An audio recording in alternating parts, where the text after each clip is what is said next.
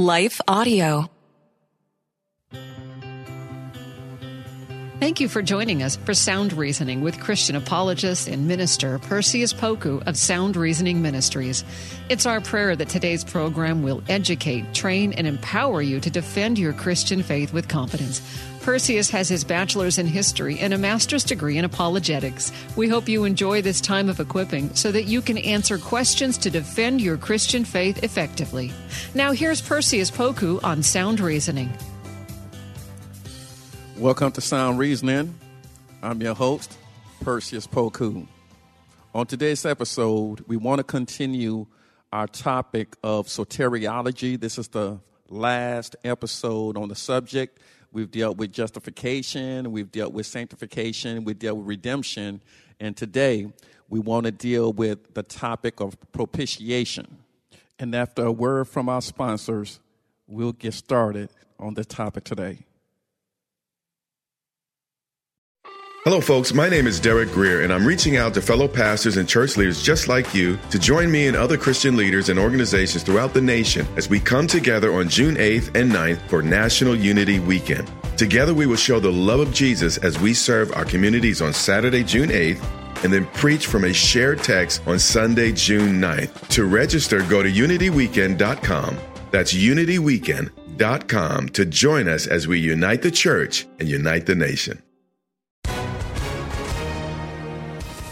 Hi, everyone. If you've been injured in an accident that was not your fault, listen up. We have legal professionals standing by to answer your questions for free. Call now and find out if you have a case and how much it's potentially worth. Call eight hundred, four nine seven, four four one zero.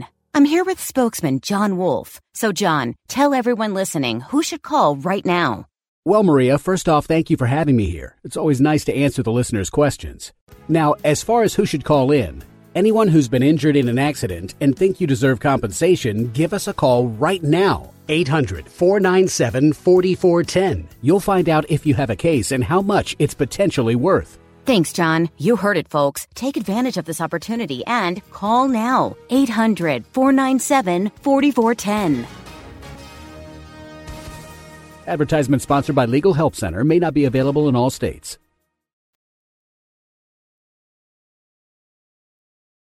Propitiation uh, is, is a term that's often thrown about in theological circles as we talk about salvation. And we will unpack the meaning of propitiation as we get started. Uh, but like I said, we've had previous episodes that you can listen to on our podcast and on, on our website. Uh, justification, as we talked about, deals with the concept of the guilty being vindicated in the legal sense. As, for example, uh, Psalm fifty-one and Ro- even Romans five and nine. And then sanctification, uh, we talked about in, in our previous episodes uh, where sanctification carries this idea of being set apart for God to use. You are holy. You have been sanctified. You have been set aside for God to use. God wants to use your hands. He wants to use your mouth. He wants to use your eyes. He wants to use your ears. You've been set apart for God to use. God sees you as holy, and as such, he set you apart. He set you apart uh, to bring him glory. You've been set aside for a sacred purpose. You've been set aside for a sacred purpose, just like we find in the Old Testament where uh, we're reminded uh, that we have been set aside for God's purposes. You must see yourself as holy, just as God sees you as holy. And when you see yourself as holy, it puts you in the right standards with God. Uh, Leviticus eight ten is an example. It says, then Moses took the anointing oil and anointed the tabernacle and everything in it, and so consecrated them. He sprinkled uh, some of the oil on the altar seven times, anointing the altar and all its utensils and the basin with the stand to consecrate them. So this idea of sanctifying inanimate objects, that's uh, an Old Testament imagery where um, we see that Moses is sanctifying uh, inanimate objects to bring glory to God, meaning that those inanimate objects were not going to be used like other objects. They had a purpose. They had a holy purpose. So as he's uh, sanctifying the utensils, he's saying these utensils are not like the other utensils. These are utensils dedicated to God. We're not going to use them in uh, other realms. We're not going to use them uh, for other things. We're not going to use uh, them in an ordinary f- uh, fashion. Likewise, we as believers have been sanctified. So the same concept that uh, we read about in the Old Testament as it relates to the sanctification uh, of utensils or inanimate objects, such as found in Leviticus eight ten, God sees us in the same way. He has sanctified us. He has sanctified us to bring him glory. He has sanctified us to do the work that he's called us to do. And as we look at Scripture, we must remember, never forget, that God sees us as holy. He sees us as sanctified. He sees us as uh, vessels to bring him glory. God sees us as sanctified. Even in uh, First Thessalonians five and twenty-three, it says, may God himself, the God of peace, sanctify you through and through. May your whole spirit, soul, and body be kept blameless at the coming of our Lord Jesus Christ. Can't, this passage cannot be any clearer. May the God himself, the God of peace, sanctify you through and through. May your whole spirit, soul, and body be kept blameless at the coming of our Lord Jesus Christ. So this means we need to sanctify ourselves. How long? Until Jesus come back. Until Jesus himself come back. So we ought to live holy. We ought to teach holy. We ought to preach holy. We have to pray holy. We have to uh, be holy. And being holy does not mean you're perfect. It means that you're set apart for God to use. And we have to make ourselves available for God to use. And, and we talked about these things: justification, redemption, um, uh, the whole uh, uh, uh, bevy of things that we talked about before. Uh, so we must look at soteriology from this paradigm that we've been justified, we've been sanctified, and then we've been redeemed, uh, which means that God rescued us from a debt. We owed a debt, a debt due to our sinful ways. We owe that to God, and we uh, couldn't settle this debt on our own. Jesus Christ, the perfect sacrifice, um, took our place on the cross so that we may be in good standings with God, that we may be in good standings with God. When I was in college, my first year in college, I didn't do too well. Um, I, I wasn't as focused. I wasn't as mature. And as a result, I was placed on academic probation. That's a fancy title for you need to watch out or we're going to expel you from the school. And so on academic probation, I had another semester to get it right. And they told me um, if If I were able, was able to raise my grades, then I'll be in good standings with them. That's the whole concept of making things right. And that's what Jesus did for us. He made things right. Uh, God had a debt that needed to be paid, and no animal offerings was going to be sufficient to pay off this debt.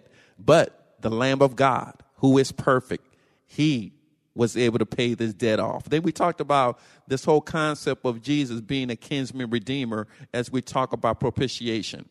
Um, propitiation brings forth this idea of appeasing God, meaning that uh, there's a debt that has to be paid, um, just like we talked about in uh, the kinsman redeemer definition, uh, but only Jesus could appease God by what he did. And we talked about Jesus being the kinsman redeemer. Uh, you can read Jeremiah uh, thirty-two and eight, as well as Ruth uh, chapter three, uh, when we deal with uh, Boaz. So when we talk about the kinsman redeemer, remember that there were qualifications that needed to be met as it pertains to the kinsman redeemer. The kinsman redeemer had to be related by blood in order to redeem. John one and fourteen, Hebrews two, fourteen through eighteen.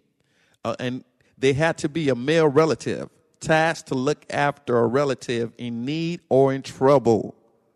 The kinsman redeemer. It was necessary for this kinsman redeemer to have the resources to buy back the forfeited inheritance. And Jesus definitely had the resources. He was God incarnate. Jesus was perfect uh, in his uh, divinity as well as hum- humanity. So Jesus was more than qualified uh, to do that. Uh, it was necessary for the kinsman redeemer to also have the desire to take on the obligation. And Jesus had the desire. Um, in Old Testament, it says who would go for us. And, and Jesus decided that he would come down and die for our sins. He did it voluntarily. Nobody made Jesus come down. He wanted to. He desired to because he loves us. So he took on the obligation. Then in terms of function, in terms of function, what does the kinsman redeemer do? In the book of Ruth, he serves, Boaz served as the guardian of the family interest. In this case, for us, uh, Jesus has always been our guardian, and he had an interest in us. And uh, Boaz was the uh, caretaker of the widows of deceased relatives. And Jesus uh, takes care of the widows. Let us take a break to recognize our sponsors, and we'll be right back.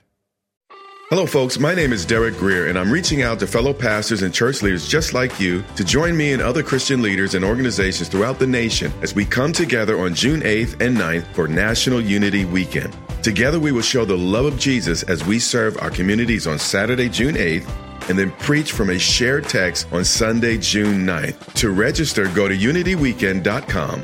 That's unity weekend dot com to join us as we unite the church and unite the nation.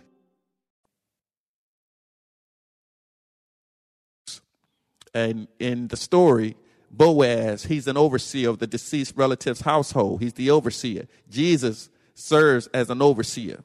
So he said in Ruth three and nine, "Who are you?"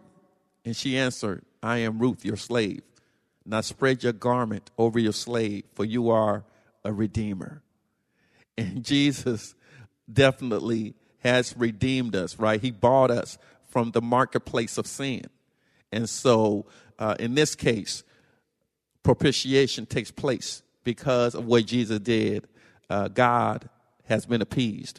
The kinsman redeemer, he avenges the murder of a relative or improper ex- uh, execution as found in Numbers thirty-five, verses nine through thirty-four. And then he receives reimbursement for transgression against a relative, Numbers five and eight. And as we read Hebrews two and eleven, Uh, in Hebrews two, sixteen through eighteen, we learn more about the qualification of the kinsman redeemer, which in this case is Jesus the Christ. So propitiation, for th- those of you that are listening, propitiation is the act of appeasing God by which sin is forgiven. The act of appeasing God by which sin is forgiven. Let me say it one more time. The act of appeasing God by which sin is forgiven. That's the definition of propitiation, the act of appeasing God by which sin is forgiven. So propitiation, in other words, could be satisfying God's wrath through the atonement of Jesus Christ. Satisfying God's wrath through the atonement of Jesus Christ. We look at um, the Greek hilaskomai, which is a verb, which means to, abe- uh, to appease. And that's where we get the word propitiate from. Um, it, it, it is that word, hilaskomai, in the Greek.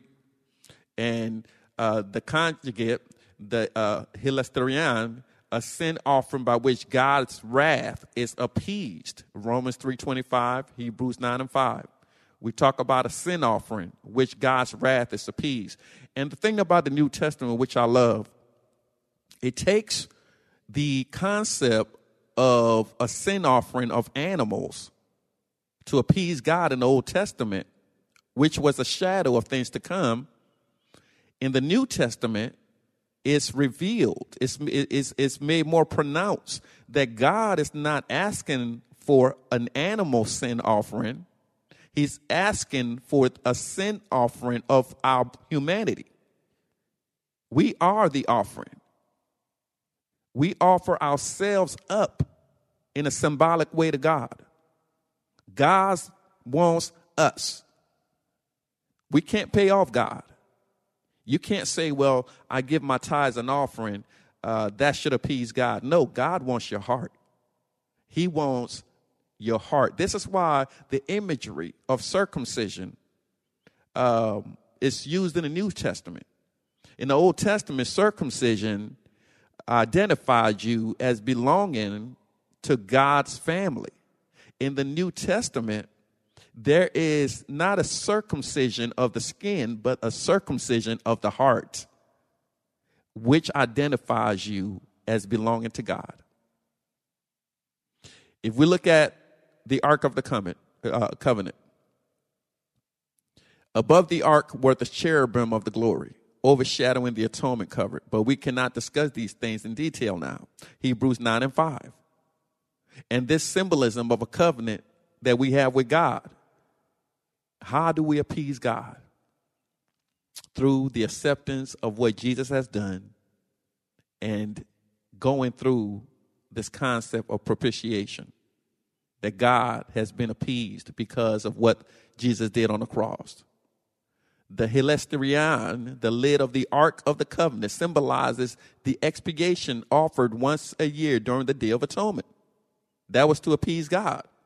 Uh, so the construct of the Ark of the Covenant itself brings this identity in terms of uh, how God sees us, in terms of um, what we owe to God. The construct of the Ark of the Covenant brought back this imagery of what we owe to God or what they owe to God. It's an expi- expiation offered once a year during the tone Uh, the Day of Atonement, Hebrews nine and five. In Exodus twenty-five twenty-two, we read this, and there I will meet with thee, and I will commune with thee from above the mercy seat, from between the two cherubims which are upon the ark of the testimony, of all things which I will give thee in commandment unto the children of Israel. And there I will meet with thee, and I will commune with thee from above the mercy seat. This is God talking. From between the two cherubims, which are upon the ark of the testimony, of all things which I will give thee in commandment unto the children of Israel. So this was God's um, covenant and countenance, which will be in the Holy of Holies, where the ark of the uh, covenant resided. So Christ has become our mercy seat. Remember, the uh, ark of the covenant on top, the cherubims represented the mercy seat, and God uh, coming between those two cherubims, meaning, um, if we were to interpret it, that God is with them. And then in the New Testament, this whole concept of the mercy seat has not been abandoned. God presented Christ as a sacrifice of atonement through the shedding of his blood to be received by faith. Romans three twenty-five. Again, God, prom- uh, God presented Christ as a sacrifice of atonement through the shedding of his blood to be received by faith. Let's look at Hebrews seven twenty-seven. Who does not need daily, like those high priests, to offer up sacrifices, first for his own sins and then for the sins of the people? Because this he did once for all when he offered himself up. He's talking about Jesus, and And the Hebrew writer is comparing himself, uh, uh, he's comparing Jesus, rather, to the Old Testament theology of the priest having to go and sacrifice for himself as well as the nation. And that had to be done over and over again. But in this case, through Christ, there's only one sacrifice needed, which has already been fulfilled, the atonement. We don't need to keep crucifying Christ. What Christ did on the cross is sufficient once and for all. There's, there is no need, again, to re-crucify him. What he did was sufficient, and it appeased God. That's the whole concept of propitiation, right? Appeasing God uh, due to the sin that we committed. And that's through Christ. That's how we're able to do that. And then First John says, my dear children, I write this to you so that you will not sin.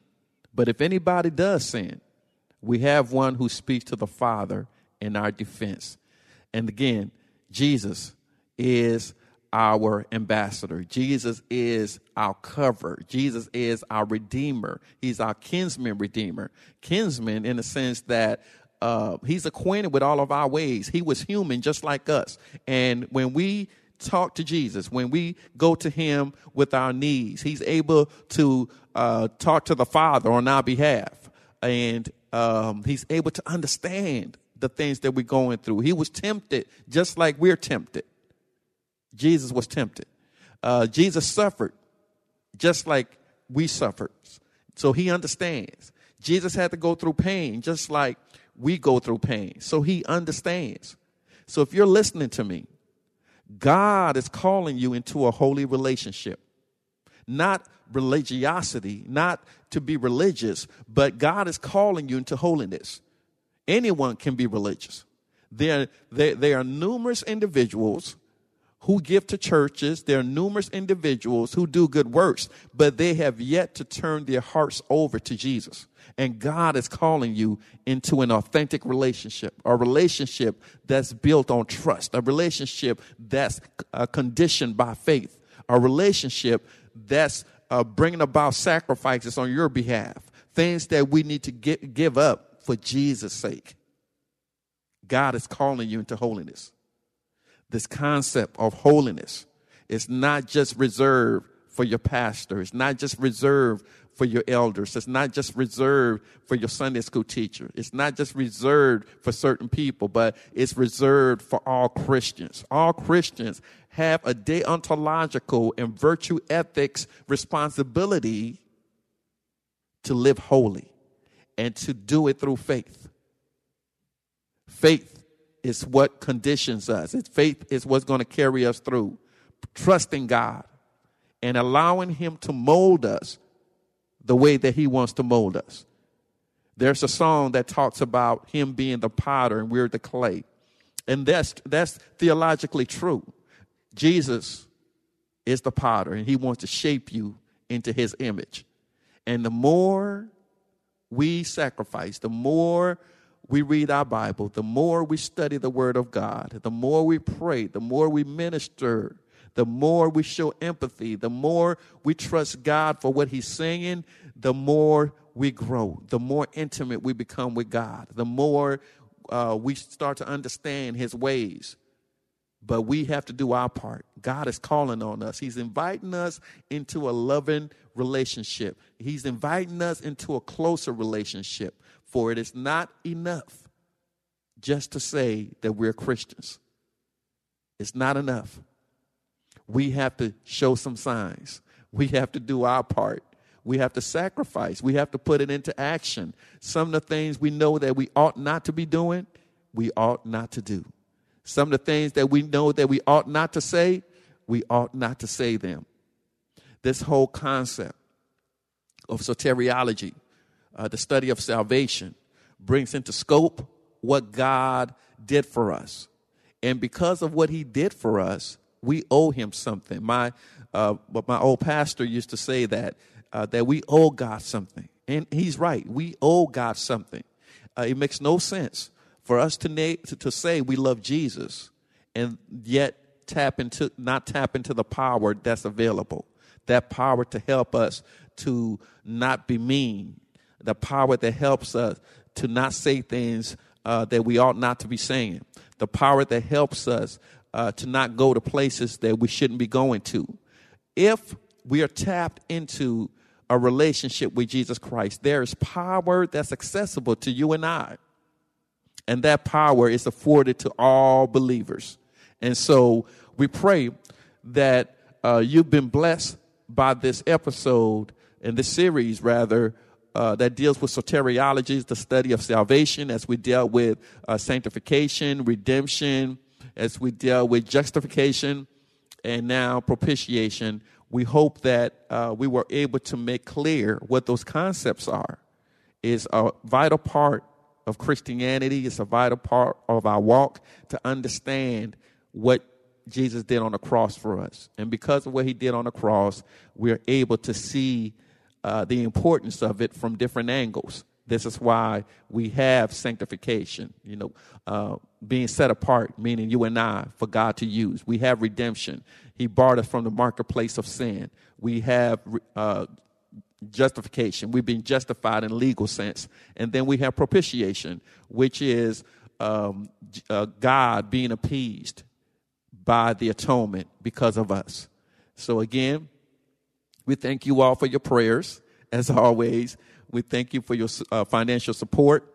And as you know, everything costs. And so we need your help in making sure that uh, this teaching uh, can get out to many believers. So if you want to support us, please go online to S R ministries dot org and please donate.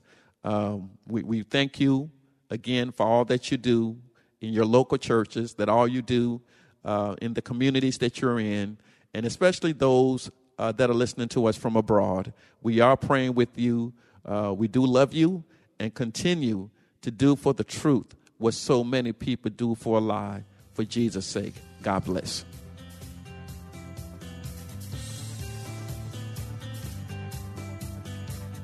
Thanks for listening to Sound Reasoning with apologist and minister Perseus Poku from Sound Reasoning Ministries. It's our prayer that today's lesson has equipped you to share and defend your Christian faith with boldness. Sound Reasoning Ministries offers training in apologetics, biblical studies, and systematic theology. Join in on discussions on Facebook at Sound Reasoning Ministries. For more information about the ministry, to send an email, ask a question, or support the ministry, visit online at S R ministries dot org. That's S R ministries dot org. Listen again next week at this same time. And remember, Titus one nine says, "Hold firm to the trustworthy message as has been taught, so that you can encourage others by sound doctrine and refute those who oppose it." Sound Reasoning Ministries, S R ministries dot org. And as always, we would like to thank our friends at Life Audio for their partnership with us on this broadcast. If you go to life audio dot com, you'll find dozens of other faith-centered podcasts in their network. They've got shows. I'm Don Hawkins, and I once heard Chick-fil-A founder Truett Cathy say, "You can tell if a person needs encouragement, check to see if they're breathing." I'd like to invite you to my weekly podcast, Encouragement for You, featuring encouraging guests like Doctor Greg and Aaron Smalley, Dan Cathy, the late Doctor Frank Menrith, Josh McDowell, and more. To subscribe to my weekly Encouragement for You podcast, go to life audio dot com. That's life audio dot com.